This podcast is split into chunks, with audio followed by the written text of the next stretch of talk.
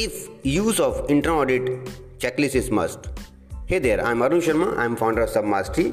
Submastery is helping quality and working professionals in getting ahead in life and career. So the question will come like, is it mandatory that you have to use internal audit checklist in your QMS audit? And what is this internal checklist? What are the advantage? What are the disadvantage of that? Can we do audit internal audit without the checklist? Will that be a non-conformity? So we are going to answer all this question. So if you see like what is an audit checklist? Audit checklist will basically constitute the checkpoints which needs to be verified for a particular procedure for a particular department. Now, first of all, like is if internal checklist is mandatory? The answer is no. Internal checklist is not mandatory. It's up to you. It's up to your organization whether you want to follow audit checklist or not see what happen if you follow internal checklist? What are the advantages what are the disadvantages right? Let's talk about that and then i will come back to the if it is uh, why it's not mandatory. Let's say what are the advantage of internal checklist? The big advantage of internal checklist is that you cover all the points. You cover all the points which is mentioned in the internal checklist. In that way you are able to do better auditors you can say you cover all the points. You don't leave any points. Number one. Number two the biggest advantage of internal checklist is that a less competent auditor or a less competent person or a person who is learning who is in the learning phase he can also use that audit checklist and will be able to do audit. So let's say that there is a new person uh, some new person has become internal auditor and in that case he will also be able to uh, like do the audits. Why? Because uh, he has check sheet in front okay? So if he has checklist in front it will be easier for him to audit and cover all the points. So these are the like two big advantage of using check sheet.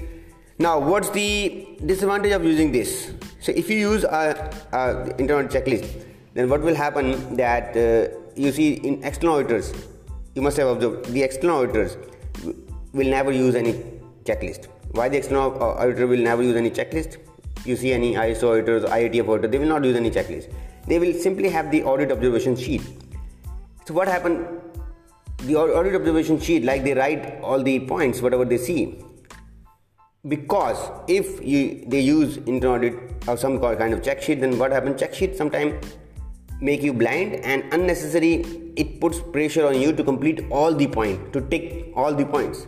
You must have seen observed in your supply audit you must have seen when your customer comes to your audit that two or three four points were, will be audited in a better way. And then after that let's say five or six points will be audited in a better way. And then there will be unnecessary pressure that okay you have to there are 100 more points left. And then they will go very fast.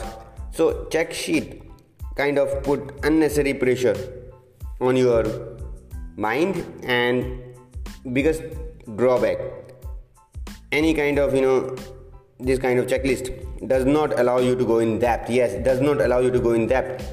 Because in case of when the external auditor use this uh, audit observation sheet they can go to one department they can hop into other department they can see the interlinkages.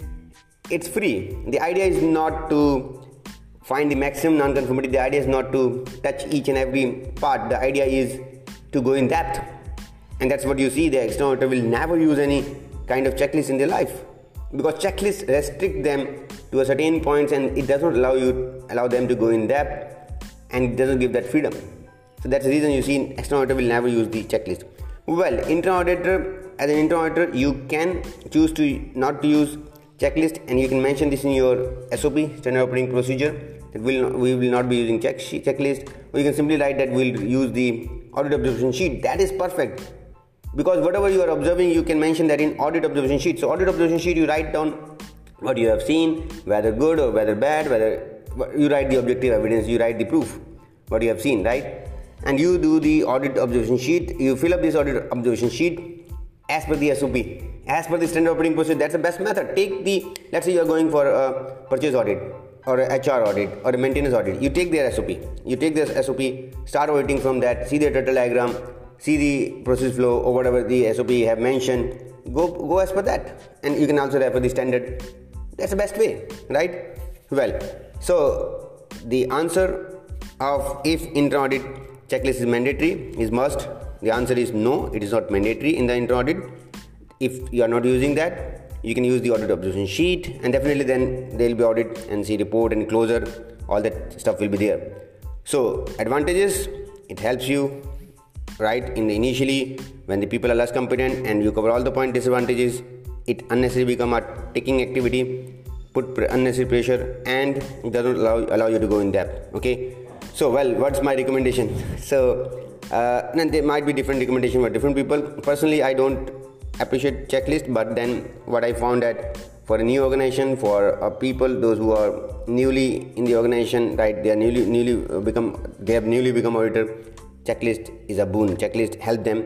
So yes you can use checklist. Uh, if you are experienced people are not there you can definitely use that. The good thing is that customize that checklist as per your own organization requirement. Keep on updating that checklist as per your own organization requirement. I hope you got clarity. You are loving this podcast. And if you are loving this do share this podcast with your friends in your whatsapp insta facebook and share in your whatsapp status right? That's way you can add some value in your friend's life. I hope you like this. Thank you very much because it takes a lot of efforts to put this podcast. It takes a lot of time really. So please help us to spread this word. Thank you very much. Arun sharma signing off. We'll see you in another episode